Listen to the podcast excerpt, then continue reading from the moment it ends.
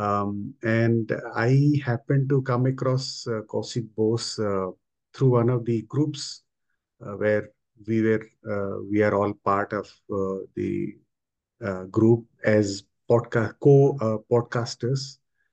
And going through his interesting journey, I thought, why not actually host Kaushik as a guest? It's kind of reversal of the role, so to speak. So welcome, Kaushik. Welcome to the podcast, and thank you so much for investing your time with us. So during this conversation, we'll try to learn more about you. So you're going to speak a lot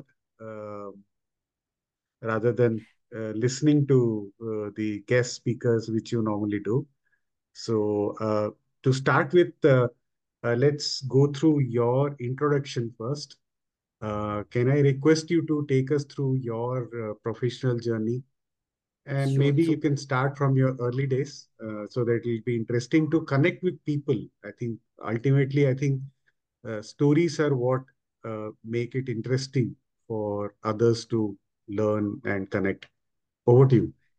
So first of all, thank you so much for hosting me on the show. As you rightly mentioned, it's really fun to be on the other side. And there's one thing I need to warn you in advance. I do talk a lot, so you need to be careful. That's so, very good. Jokes aside, so basically now that you've also, usually when people ask me, tell me about yourself, the first thing I tell them is that be careful. This is going to be a long answer. So the good thing is you're already asking for the long version of it. So yes. I was actually interestingly born in Lagos, Nigeria. My dad used to travel a lot. So I was there. Then I came back to Delhi. So I did my schooling from Delhi. Then again moved to Abu Dhabi for 6 years. Did my 11th and 12th back to Delhi. Then did my engineering from Bangalore. MBA from MDI Gurgaon. Worked. Then the first company on campus was Wipro. So I got into Wipro, pure sales. Interestingly, again, an interesting story. So what happened is when Wipro came to campus, they came in looking for six roles, and all the six were in marketing. So the lady, so she has come on my show also, Priti Gattaria. So she was the Wipro HR person that time who came into the campus, and she came in and she interviewed me, and she's like that, what do you want to do? Do you want to do sales or do you want to do marketing?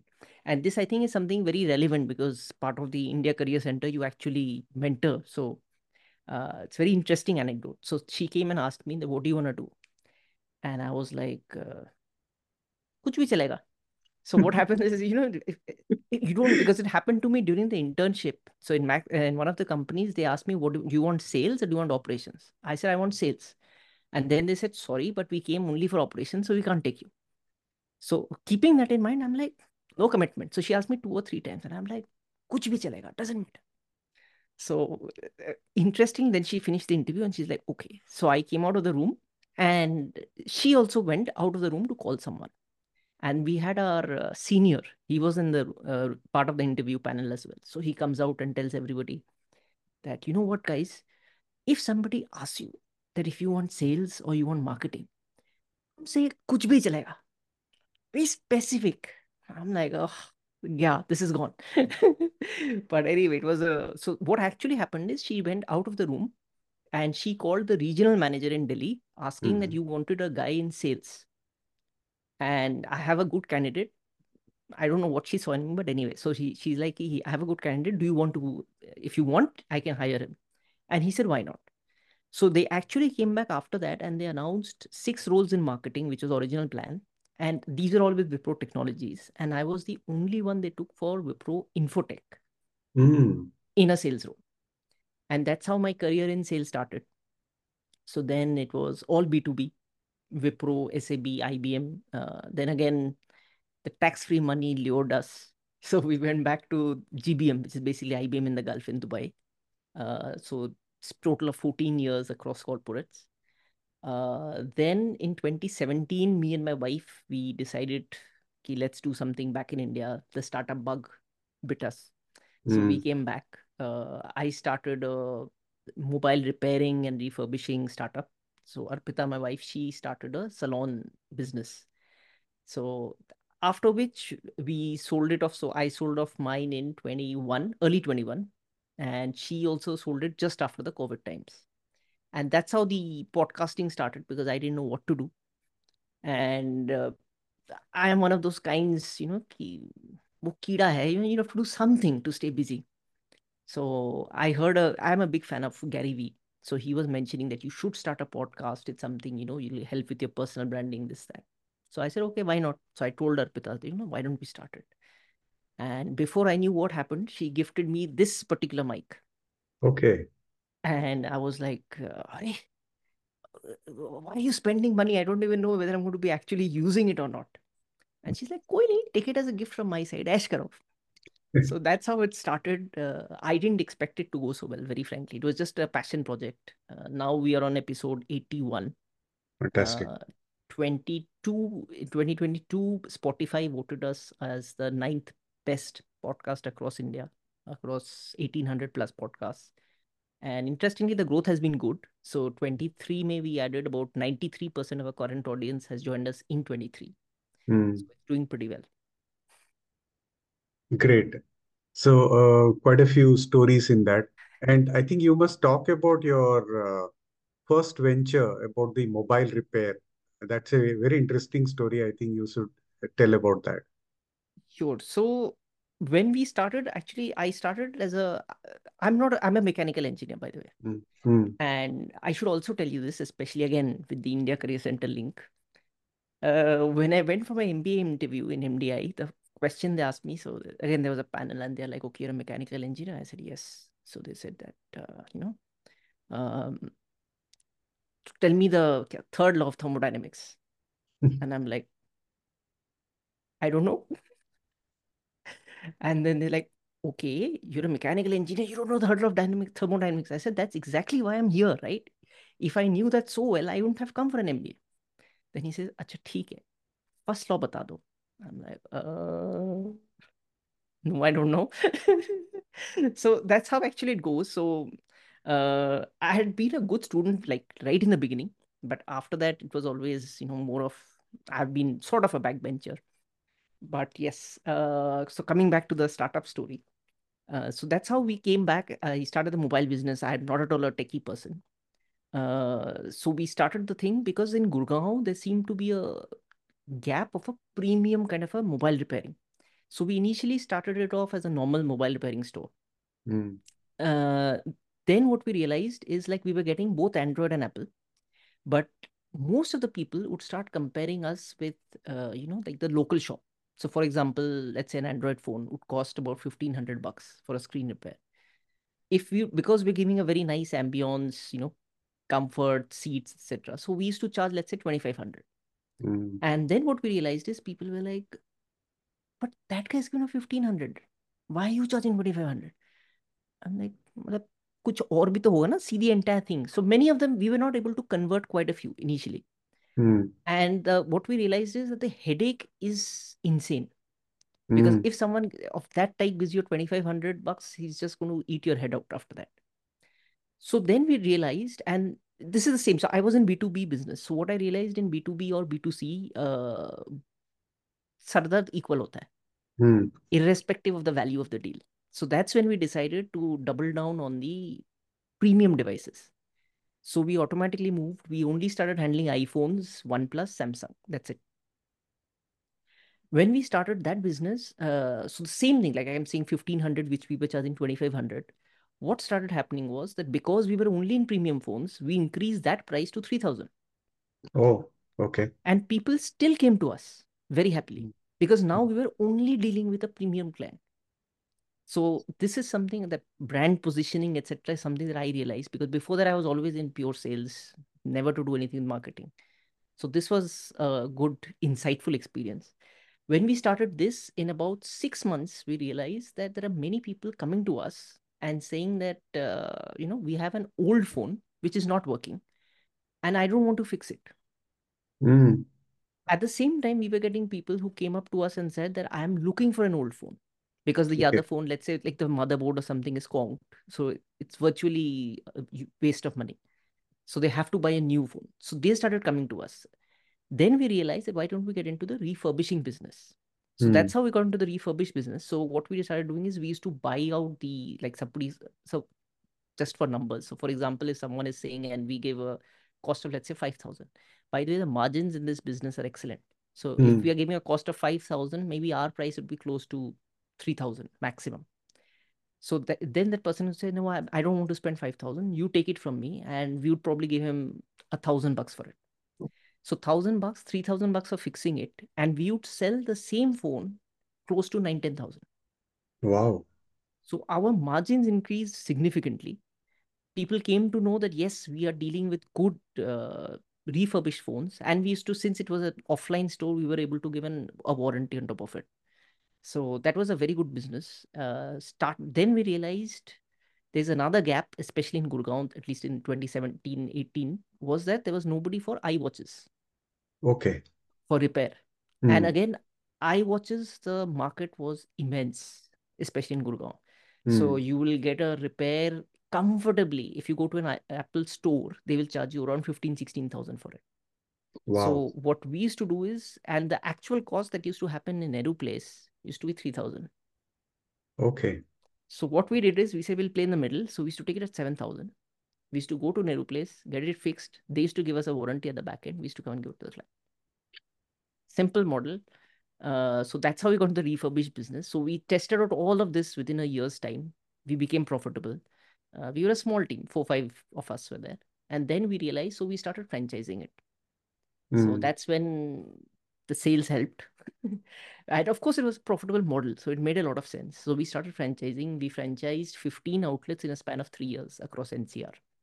Fantastic. And after that, then in the meanwhile, happens you want to grow still bigger. So we started the startup, trying to search for funding. So that was a big learning. So many people actually came back to us, many of the investors, etc., saying that while you are you've got great numbers, you're profitable, etc., the problem seems to be that you are not a techie. So you are a sales guy, but your co-founder, anybody else is not there, who's a techie person. So I guess it's a view they have. There's no right or wrong. So for whatever reasons, we could not raise funding. And which is why I decided that the amount of headache, etc., that happens with this, so might as well. So we got a good offer also from one of the larger mobile repair chains. Okay. So it was a good offer. I said, why not? I mean, if you're getting 24-30 months of profit in one shot, might as well take it. So that's when we sold it off. So they took it, and then they rebranded the whole thing as Refu. So they just bought out the whole business, and then they expanded nationally post that. Oh, okay. And at that point of time, you never thought of expanding to other areas geographically, or you wanted to take the funding and after that you wanted to grow? Exactly. So two reasons. So one, you're right, is primarily the funding piece, because as soon as you move outside NCR, the operational cost goes very high. So here, the problem with the particular mobile repairing line is that the amount of, to maintain the quality becomes very paramount. Okay. Because many of these technicians also, they're very smart. They're going to get in Fergie screens, like a duplicate of that, and they're just going to swap it without you even knowing it. So it was a whole control of inventory, etc., having cameras. So it was a very big headache on the kind of scale you get. And what we also understood is that even if you have a franchise, they don't understand this concept that you have to actually monitor. So what they think is, I've taken a franchise, now it'll run on its own. So these were things that we realized, and yes, you're absolutely right. So the main plan was to take it and then go national.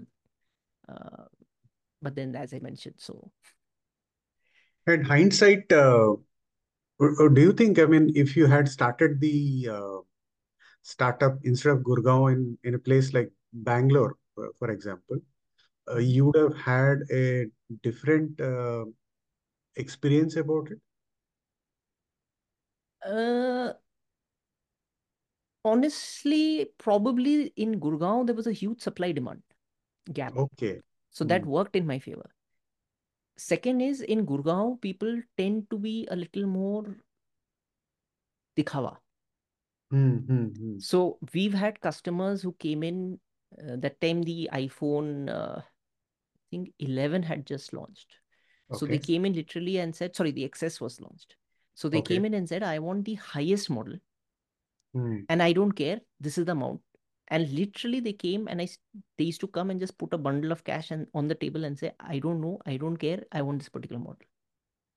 Right. So this is something that you will not get in Bangalore. The second point is also that it was the demand. So for example, my wife, she was into a salon space. So many of her employees, they would actually come and everyone was like, "Arey, I need an iPhone in my hand." So that's the reason. So this, I think, culture is very, very prevalent in the north, at least NCR. Mm-hmm. So I think Gurgaon especially was even better because in Delhi and all, you still have the option of going to a Nehru Place and getting things, which many people don't, but you still have the option. But in Gurgaon, there's absolutely nothing. You only have the Apple store or you have, you know, the local stores. Okay. So post that, you tried a few other things also as an entrepreneur. Yeah. So basically, after, in the meanwhile, my wife was running her salon. So she had opened two in Gurgaon itself. Right. So after selling out this, again, had to do something. So I basically convinced her to carve out a nail salon piece. So instead of salon, franchising the whole salon, because by now I knew about how to franchise. And operationally, she was excellent. So she was very good in hiring. She was very good in running the operations, customer centricity, everything. So that's how we just carved out the nail salon piece. So that was able to cut down. So instead of, let's say, 1,000 square feet area, you're just able to do it in a 150, 200 square feet place. And then we started franchising just the nail salon. It was called the Nail Garage. Okay. And so we launched it. We franchised in three cities in 3 months successively. Okay. And it was then, so we were in fact on the verge of launching our own product range as well. And that is when COVID hit. Oh, okay. So everything just went for a tailspin, left, right, center. The three franchises, they also started struggling. And that's when my wife, so she was, I don't want to do this right now.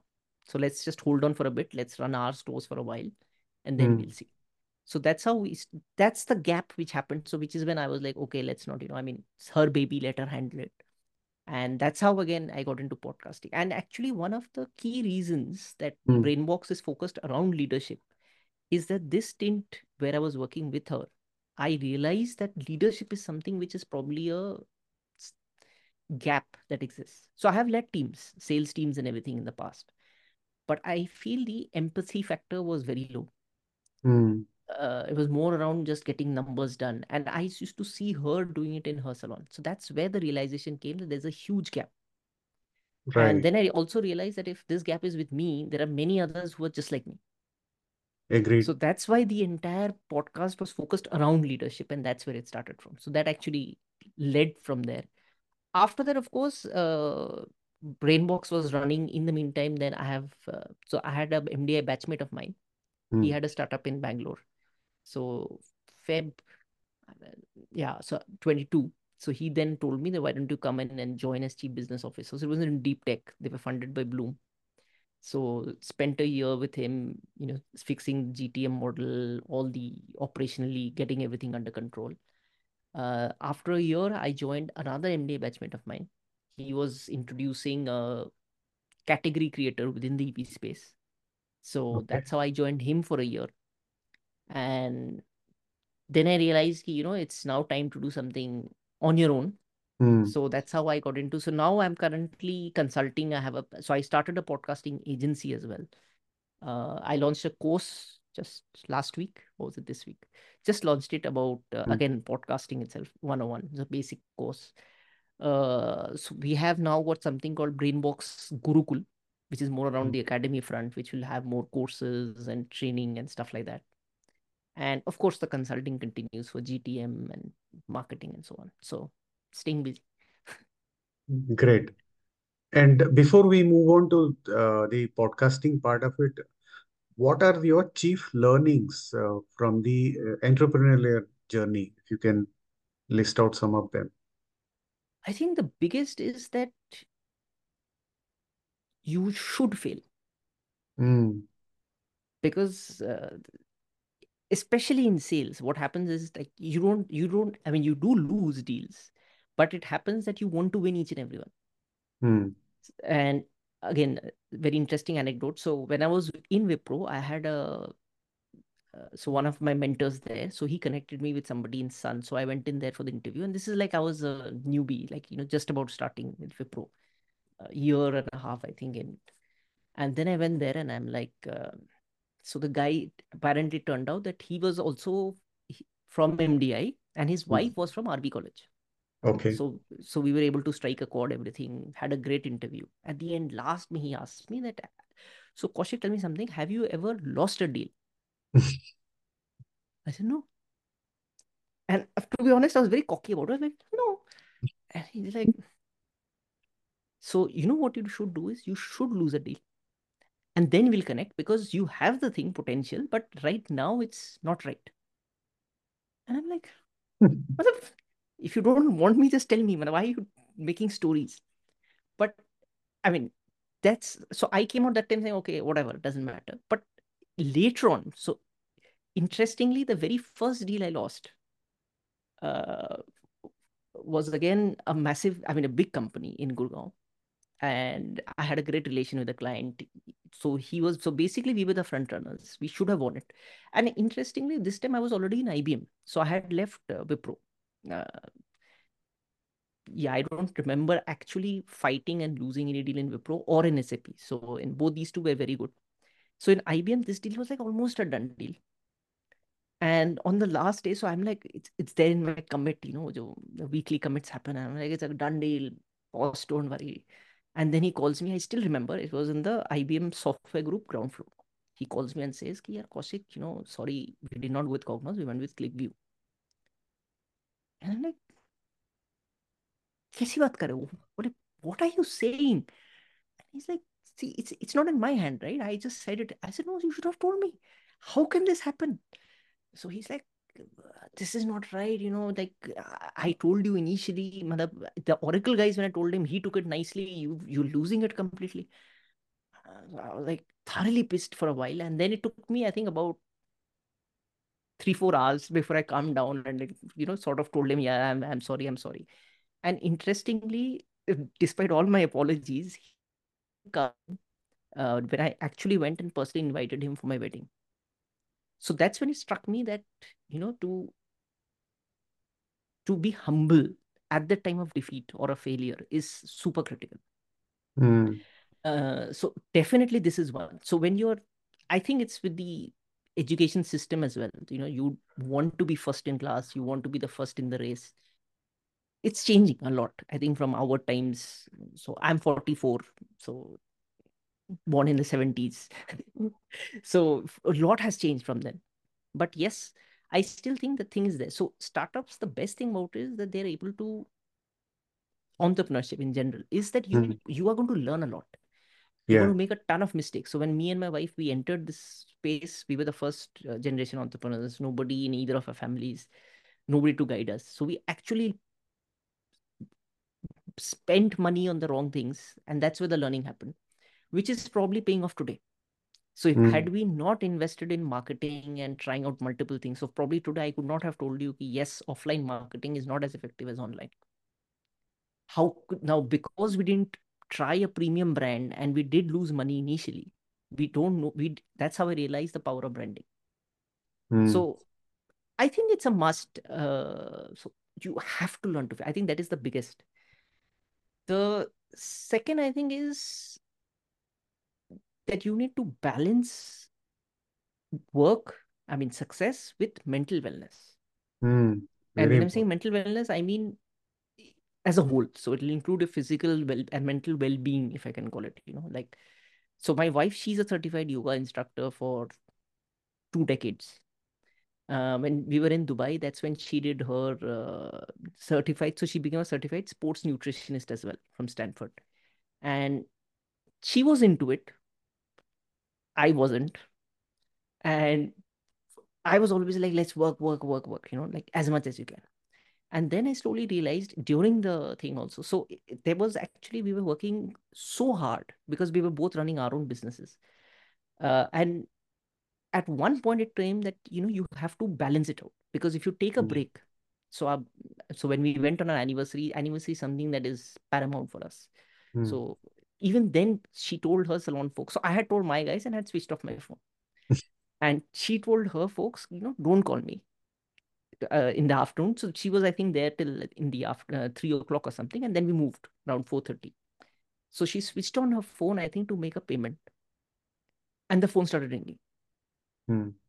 And those are the times when you realize that, is it really worth?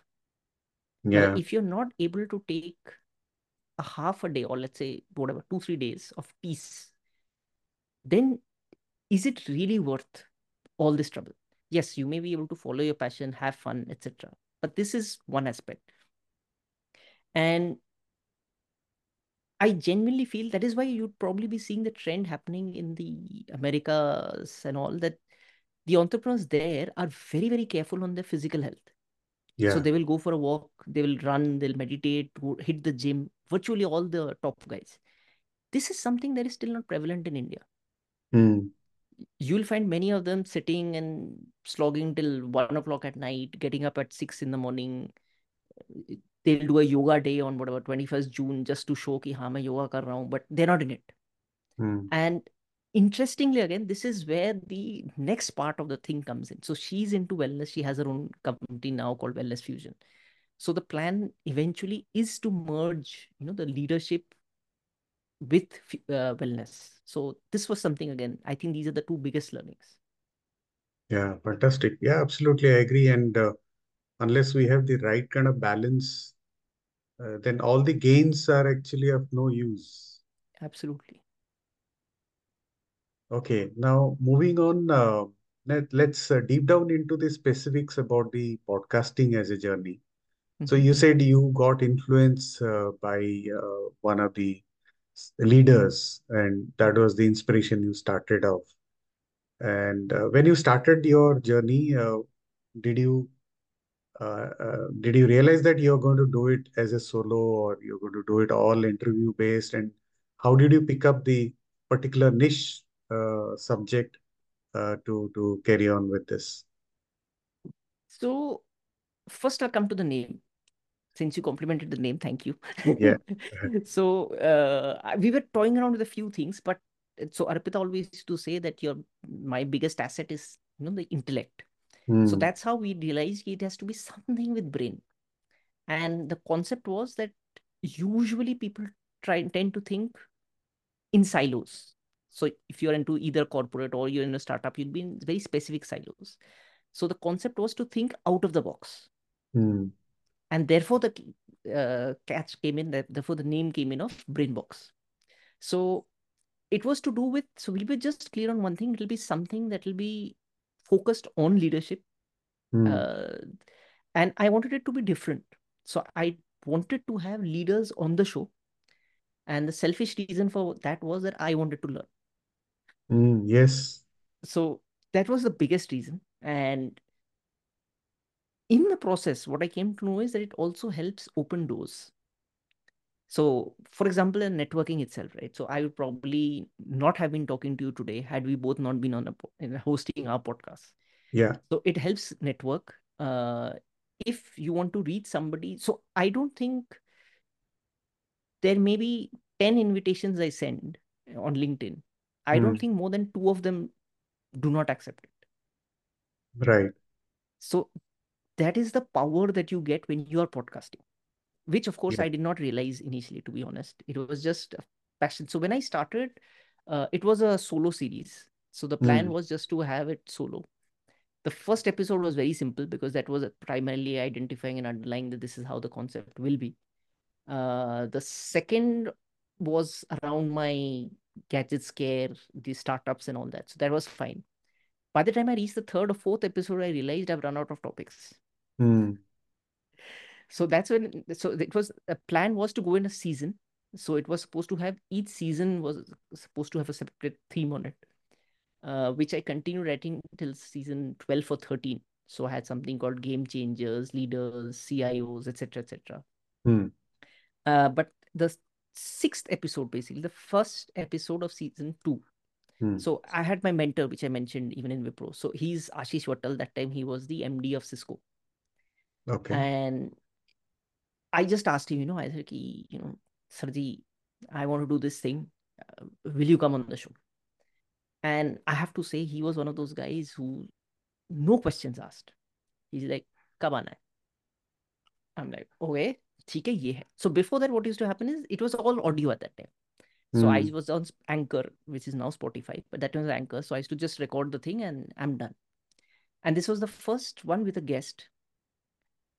I came on the time that was announced and everything. And then I started logging. I think it was through Zoom or something. And then I tried it. And then I suddenly realized that I'm not able to record. Oh, Google Meet. Yes. Okay. I realized that I'm not able to record it. Right. And I'm like, ye kya ho gaya? So he was very, very patient, I have to admit. So about 10-15 minutes idhar udhar hota gaya. Then finally, since he was in Cisco, he's like, you know what, Kaushik, nahi ho raha hai. So I will record it on WebEx. Because ours is anyway there. Right. And after that, I'll share the link with you. Okay. When I got done. So this is how the first episode started. Now, he was obviously very kind. So he gave it to me and everything. But when I actually made the episode live, and this is September end 21 or maybe October first week. So when I made it live, he got, I think, 30,000 likes on his LinkedIn post in 24 hours. Fantastic. And I had another 45,000 different sets. Maybe 10,000 would be common, but otherwise it was a completely different set. So this is how, and then he literally asked me, he's like, Kaushik, ye kya hai? Mother, what is going on? So I'm like, okay, this is nice to see. So that's how it started. And then I realized that I'm actually onto something. Okay. So that's how then I decided to go the guest mode, because you get to learn a lot as well from the other person. Yeah. And it's much more interactive. You're able to expand your network. That's how it happened. Yeah, no doubt. And going solo, as you rightly said, you have to keep churning out a lot of things. And probably some point of time, you have to be a little creative, because churning out solo episodes is difficult always. Plus, I think another problem with solo is that you're not able to expand your network. Yes, absolutely. So right now, for example, many of your audience don't know me and vice versa. That's right. But if it's purely solo, it won't happen. Yes, absolutely. And you have really invited a lot of very, very interesting leaders across the world, actually. That's very good, actually. Some of them I did have the chance to have a quick glance and listen to some of them, actually. So in this journey of 81 episodes already, if you can talk about few really interesting ones. The Ashish episode, of course, you said is really a good, inspiring story, if I can say so, because he's somebody who's actually helped you to put up the first interview.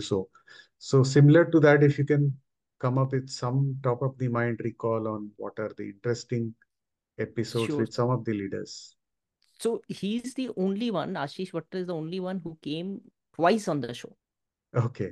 So next time when he came is in his current role where he was heading the entire Google Cloud practice and all. So that was, every time I try something new. So I think that was the first time I was trying AI in the software, and I told him, do you want to come back on the show? And he's like, kuch kar raha hai kya naya? I said, haan. He's like, mujhe samajh mein aa gaya. That's why you're experimenting with me. Done, I'll come. So definitely these two episodes are there. Other than this, there was an excellent episode with Sanjay Vidyarthi. He has built multiple businesses. He has built his own business in tier 2, tier 3 cities. He has actually trained their staff, and it was similar to the, hardware space where they were actually developing things for Airtel, Jio, all these telco providers and all. And that was a session which should have, original plan was to go for half an hour. It actually went on for 1 hour, 26 minutes. Okay. And that episode blew me away. When that happened, so the first startup which I mentioned where I was working, I actually, so this podcast happened on a Saturday. I actually told my batchmate on a Sunday, that next day, that I want to resign. Oh, great. Because I realized, because his concept was that if you want to build a world-class company, the way you do things have to be radically different. Yes. And somehow I didn't feel that I would be able to, you know, do it there, which is when I decided to make the move. So that episode for sure was... So it's like a catalytic episode, if I can put it that way. Definitely, definitely. Wow. And there's another episode, which again got me on the wellness drive. Hmm. So it was the 45th episode, if I remember right. So he's a CEO of a big EV company out here. And interestingly, he will be also coming probably for a second time very soon. Okay, that's nice. Yeah. So he came on the show, CEO. I know him. I mean, I've spent quite a bit of time with him. We've done a few deals and all that also. Very nice, very calm. He's from ISB, very intellectual. And so we have our conversation again, the same 30 minutes was a slot. So we have a 20 minutes. And then he had said that I'm into spirituality and stuff. So I said, okay, so what's your take on this? And then he says that, you know what, Kaushik, I have not disclosed this to anyone except my parents. Hmm. And I'm disclosing this on your show. Oh, very good. I'm like, okay. So he says, I have actually tried committing suicide multiple times when I was young. My goodness. And believe me, I didn't know what to say. I was like, thankfully, there was audio, so he could not see my gaping mouth. But yeah, I mean, I was zapped because he's the probably one of the last few people I would have even imagined that who would have tried to commit suicide when he was young. Unbelievable. So, and that's when the topic started. And that's again, so this was again, so this was the wellness piece was a separate episode with which we launched episode 46. Okay. So the 10th season. Yeah, 10th season. So that is when it happened. And that is what again made me realize that wellness is something which people don't talk about. I know. Yes. So for me, it's different because Arpita's into the space. So she has changed me dramatically from what I was initially. At the time of marriage, I was like, you know, typical Delhi wala types, you know, ki mujhe nahi pata, I want the job done. I still have that trait when it comes to driving, but yeah, other than that. So because of that influence, I think I changed dramatically. And it is something that I probably didn't realize to that extent. Okay. But when this episode happened, that is when it really dawned on me that this is something that is, it should be talked about. And wellness genuinely is not talked about enough as it should be, at least in India, even today. There is a stigma attached to it. So I think it's after that even that Deepika Padukone and all of them started talking that yes, we have depression. So this all happened before that. So that was, I think, again, a super episode. Just I'm trying to connect one story here. Not story. In fact, I hosted someone who is from the learning challenges space. Just a couple of episodes back, his name is Dr. G. Sendil Kumar. That was on, I think, episode number 42nd. Very recently, I hosted it. And he's from the space of learning disabilities or challenges for children. Wow. I think that is also an area which needs a lot of attention and lot of awareness still in India. And probably that is the phase when all these mental challenges start early in life. Probably it starts from that level of learning disabilities, learning challenges, which we don't even talk about. I mean, again, the stigma associated with that as an Indian society. So I think this is connecting. So I just thought of talking about it. No, absolutely. So back to you again. Sorry to disturb your... So I think it's a very good example you gave, because it genuinely matters, because so we don't have kids, but we've seen a few, and that's when we also realized, in fact, today evening itself, me and Arpita were discussing this only. So it's something, again, I think it needs to be talked about much more. Mm-hmm. Definitely. Okay. Sorry, I stopped your flow. Probably you were about to speak a few other episodes as well. Oh, I can go on. So don't worry. I think. Great. So doing the podcast, 81 episodes already done. And of course, you're doing host of other things as well, including consulting and also helping your wife to do the business. So when it comes to your own intellectual wellness, if I can put it that way, what are the things which keeps you intellectually updated or stimulated rather, apart from the podcasting? Of course, podcasting does help in this drive.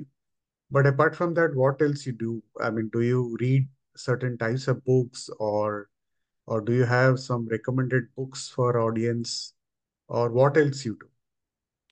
So first, about the podcasting itself, I love consuming podcasts. Great. Also. So I, on an average in a week, I'll spend at least 15 to 20 hours listening to podcasts. Very good. And very important also. Exactly. I think so for example, mine is primarily on marketing. I follow Gary Vee, a few others here and there, depending on the topic. So right now, like, it's more around the consulting piece. So that's why it's all around marketing, distribution. That is the key. So for sure, consuming podcasts. The second one is also that I love writing.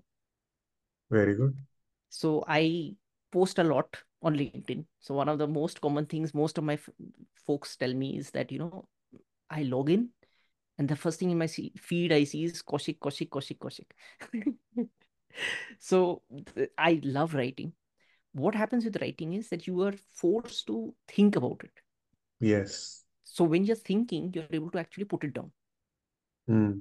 As soon as you're putting it on paper, on the screen, wherever, what actually then starts happening is that people then start realizing what your thought process is, which therefore leads to you building your personal brand.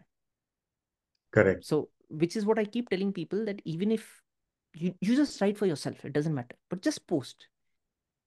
And this is something I think is a huge problem with youngsters also. It's always like, if I'm posting, that guy has got 10,000 likes, I should have at least 9,000.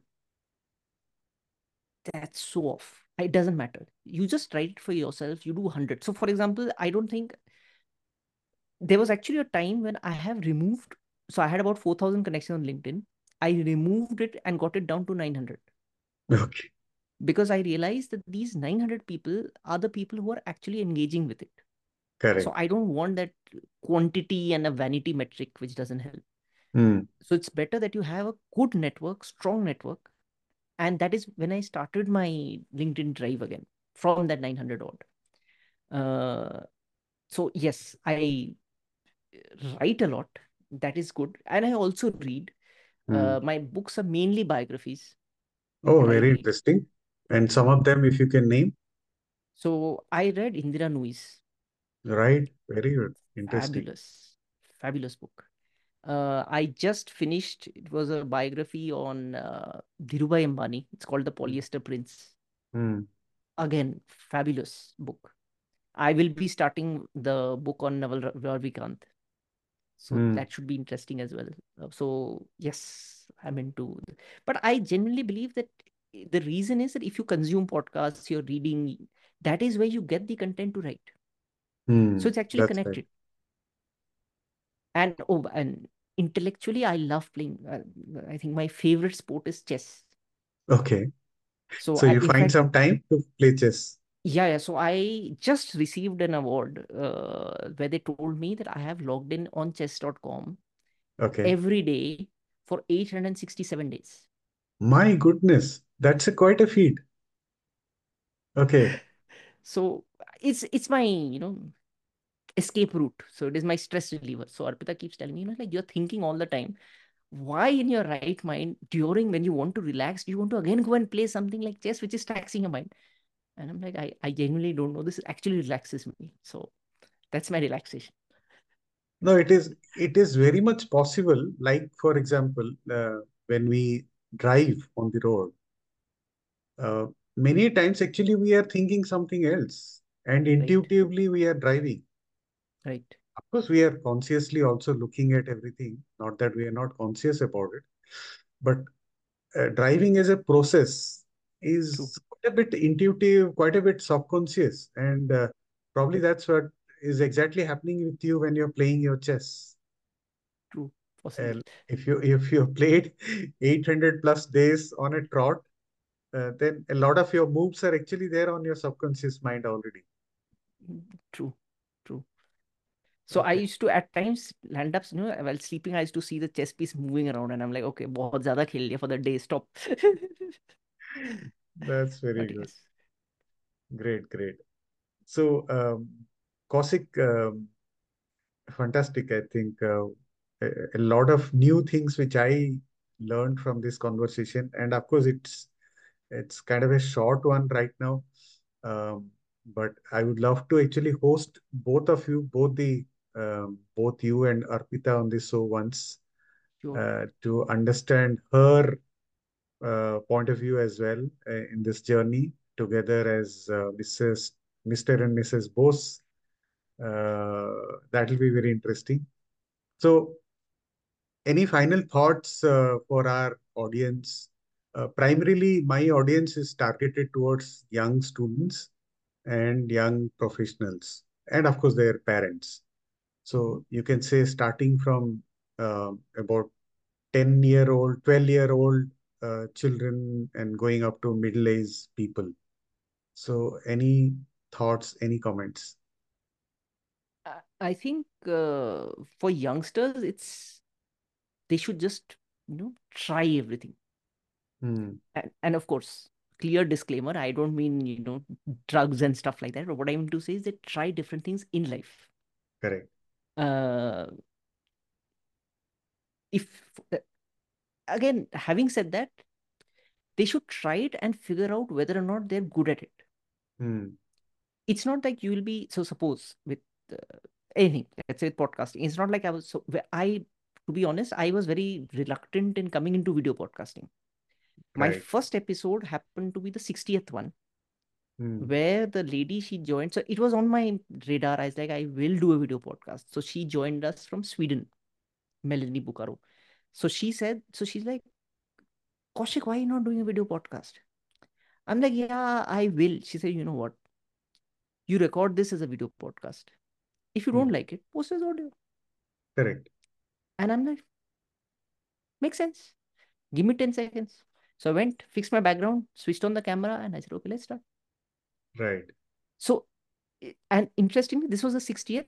The 42nd one was another one where I was a guest. And that also happened to a video podcast. And if you see that, I was an absolute disaster. I mean, on the video at least.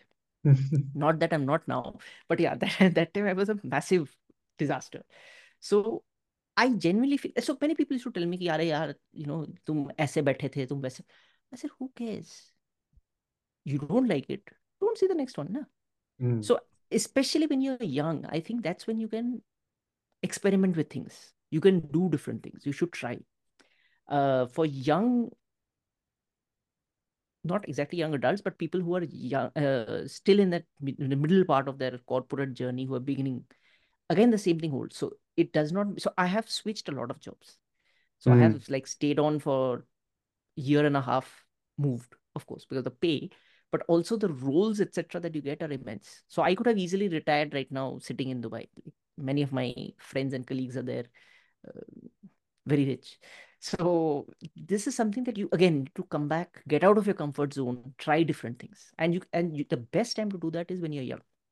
Yeah. So that is when you can experiment with startups. It doesn't work. You can always go back to corporates, try a solopreneurship, do the works. From the parents' perspective, I think it's very important that they should let them do it. Very important. So it still has the very huge culture in India that we still have is कि लोग क्या कहेंगे, अरे शर्मा जी के बेटे ने ये बोला and इनके बेटी ये कर रही है. So I think that has decreased. But I generally feel, because this is again something I picked from Gary Vee. And he used to say that if you actually insist on your kids doing something, what will happen is when they grow up, they will actually turn out resenting you. Because they will not have done what they wanted to do. Not that if they would have done what they wanted to do, they would have succeeded. But even if they don't, they will still think, because of you, I could not do this and therefore I'm frustrated. Right. So the resentment will anyway happen. So it is better that let them do what they want. They might succeed. And even if they don't, then you figure it out. You give them the support, but let them do it. Let them experiment. So I think... Yeah. And there is a very interesting book called Range. I don't know whether you have come across this. There's a interesting book. I will refer it on the show notes. Mm-hmm. It's called Range. It's basically talking about the same thing, that as early as possible, try to figure out and do range of things. Exactly. Rather than just focusing yourself on a particular area, because you never know on which one you're going to do better than the others. True. And when you do a lot of things early in life, you have the better opportunity to be good at something really good. Absolutely. As a specialist going forward. So I have to check out this book. Thank you. Yes, I will share the detail of the show notes also. Of course, I will share with you otherwise. Yeah. So, Kaushik, a very interesting conversation. I know it is short. We need to have a larger conversation where I would like to invite Arpita as well along with you. Sure. And we will definitely talk about different topics during that episode. And for the timing, thank you for being with us and sharing all your knowledge. Very interesting journey of doing so many things in your mid-career so far, I would say. And a lot of opportunities still ahead of you. So wishing you a lot of success in all your ventures. Thank you so much for your time. Thank you so very much, and wishing you the very best as well. And look forward to seeing you soon. Thank you.